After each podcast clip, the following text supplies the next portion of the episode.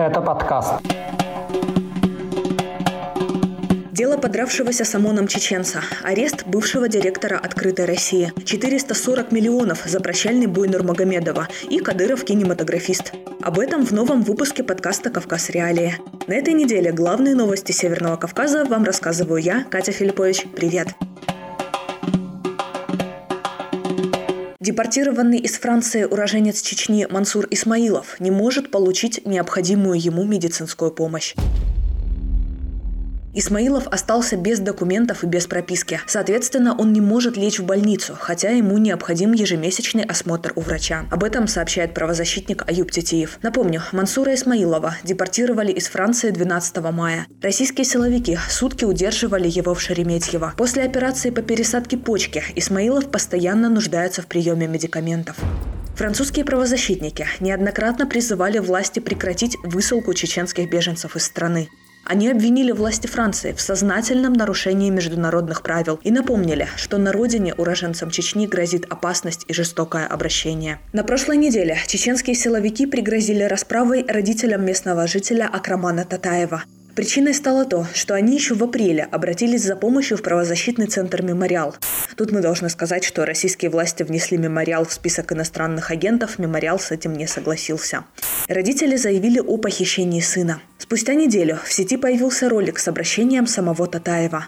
На видео он заявил, что его никто не похищал, а всего лишь задержали на полчаса для установления личности. Татаев утверждает, что он испугался гнева отца из-за проблем с полицией и поэтому жил дома у дяди.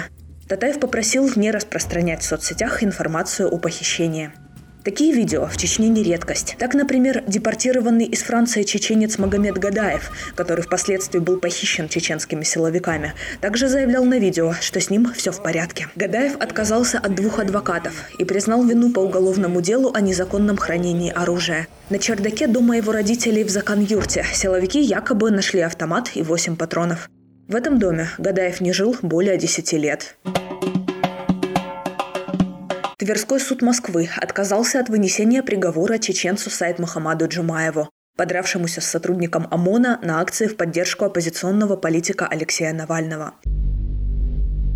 Суд возобновил следствие для уточнения обстоятельств этого дела. Обвинение требовало назначить Джумаеву пять лет колонии за применение насилия к сотруднику правоохранительных органов. Пострадавшими от действий Джумаева признали двух нацгвардейцев и полицейского. Заседание Тверского районного суда прошло поздно вечером двадцать восьмого мая. На него не пустили ни журналистов, ни людей, которые пришли поддержать Джумаева. Следующее заседание назначено на шестого июля. Адвокат Джумаева Мурат Мусаев полагает, что судебное следствие возобновлено для возможной переквалификации обвинения. Мухаммад обвиняется в совершении трех эпизодов посягательства на сотрудника, вернее, применения насилия неопасного для здоровья к представителю власти. Мы с этим, в общем, не согласны, да? Мы полагаем, что его действия должны были расцениваться как одно деяние. Может быть, с этим и связано возобновление следствия, потому что эту позицию мы заявили в прениях с Наби. Напомню, дело в отношении Джумаева было заведено после январского митинга в поддержку Навального в Москве. Тогда в сети появилось видео, на котором человек, похожий на Джумаева, отбивается от бойцов ОМОНа и пускается в рукопашный бой. Этот ролик стал очень популярным в социальных сетях. Джумаеву предъявили обвинение заочно. двадцать восьмого января его задержали в Псковской области, где он предположительно пытался перейти границу с Евросоюзом. В Чечне на поступок Джумаева отреагировали высокопоставленные чиновники. Ему предложили помощь, но только при одном условии – если Джумаев перестанет поддерживать Навального и откажется от своей политической позиции. Четвероюродный брат главы Чечни Рамзана Кадырова, депутат Госдумы Адам Зелимханов, публично пообещал решить вопрос Джумаева с российскими властями. А председатель парламента Чечни Магомед Даудов заявлял, что Кадыров принял все меры с целью смягчить участь Джумаева, но тот избрал иной путь. Суд в Краснодаре избрал меру пресечения бывшему исполнительному директору «Открытой России» Андрею Пивоварову. Несмотря на возражения защиты, Пивоварова поместили под стражу на два месяца. Пивоваров обвиняется по статье о сотрудничестве с нежелательной организацией. Поводом для возбуждения уголовного дела стал репост в Фейсбуке, который активист опубликовал в августе две тысячи двадцатого года. Пивоварова задержали в аэропорту Пулково. Его сняли с рейса Санкт-Петербург-Варшава, которым активист должен был вылететь на отдых. В суде представитель Следственного комитета ссылался на якобы намерение Пивоварова покинуть территорию России. Адвокаты активиста заявили, что такие выводы следствия ни на чем не основаны.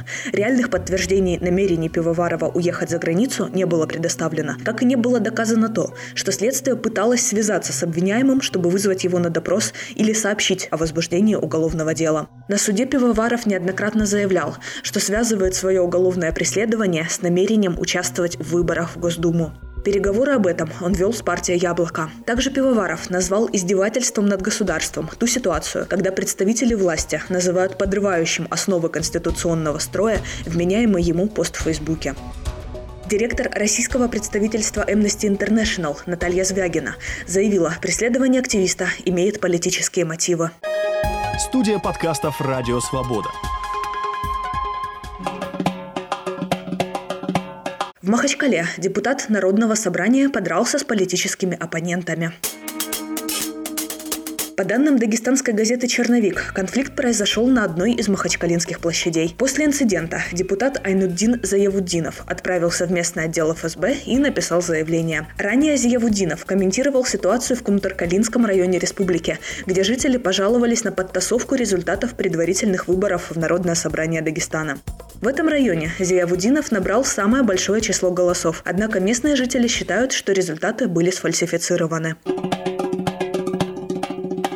Пока дагестанский парламентарий кулаками доказывал честность голосования, Верховный суд Дагестана отправил на пересмотр постановление об отказе в возбуждении дела против бывшего начальника полиции по Шамильскому району Ибрагима Алиева.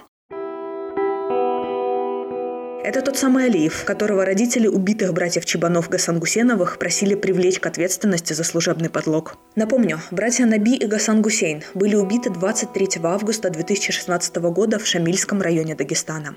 Правоохранительные органы пытались выдать их за боевиков, открывших огонь по сотрудникам полиции. Об этом говорилось в сводке о спецоперации, которую и составил Ибрагим Алиев. Прокуратура признала эту сводку фиктивной. Отец убитых братьев, Муртазали Гасангусенов, регулярно выходит на пикеты на главную площадь Махачкалы. Он требует наказать убийц своих сыновей. Глава Чечни Рамзан Кадыров стал самым богатым главой региона в России. Это следует из декларации чиновника. За две тысячи двадцатый год Кадыров официально заработал триста восемьдесят один миллион рублей. Доход Кадырова превышает суммарный заработок десяти губернаторов, следующих в списке за ним. Остальные губернаторы из топ десяти самых богатых зарегистрировали суммарно только триста семьдесят восемь миллионов рублей. Еще в две тысячи восемнадцатом году официальный доход Кадырова составлял всего семь с половиной миллионов рублей. Таким образом, за последние два года глава Чечни увеличил свое благосостояние более чем в пятьдесят раз. Политологи связывают стремительный рост указанного в декларации дохода с западными санкциями в отношении Кадырова. Теперь ему приходится хранить деньги в России, а не за рубежом. Кстати, на фоне этих новостей Кадыров заявил о намерении стать соавтором документального фильма о культурном наследии Чечни. Предполагается, что картина будет создана совместно с министром культуры России Ольгой Любимовой. Сколько фильм будет стоить и откуда на него возьмут деньги, пока не уточняется. И к новостям спорта. Главная новость недели. Дагестанскому бойцу Хабибу Нурмагомедову предложили более четыреста сорок миллионов рублей за поединок в Лиге Ахмат. Интересно, откуда у Ахмата столько денег, ведь даже Кадыров за год заработал меньше. По крайней мере, он так написал в своей декларации. О предложении для Нурмагомедова рассказал вице-президент Лиги Ахмат Асланбек Бадаев. Как говорится, способность заплатить эти деньги есть.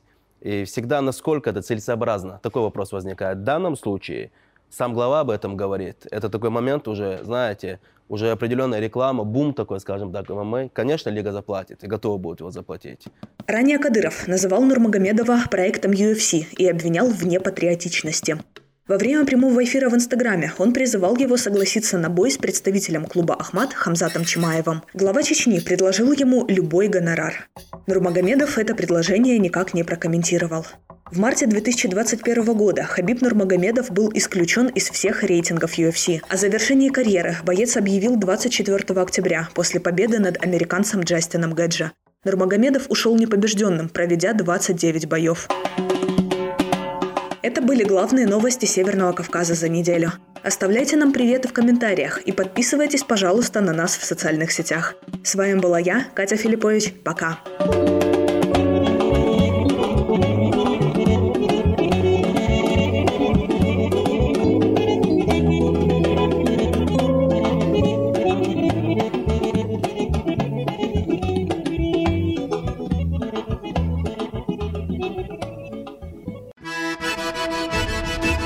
Ассаламу алейкум! Здравствуйте! У микрофона Майрбек Вачигаев, и я представляю вашему вниманию подкаст «Хроника Кавказа». Вместе с моими гостями, учеными и политиками, я обсуждаю драматические периоды в развитии региона и интересные факты, связанные с Северным Кавказом. Слушайте подкаст «Хроника Кавказа» с Вачигаевым на любой удобной для вас аудиоплощадке.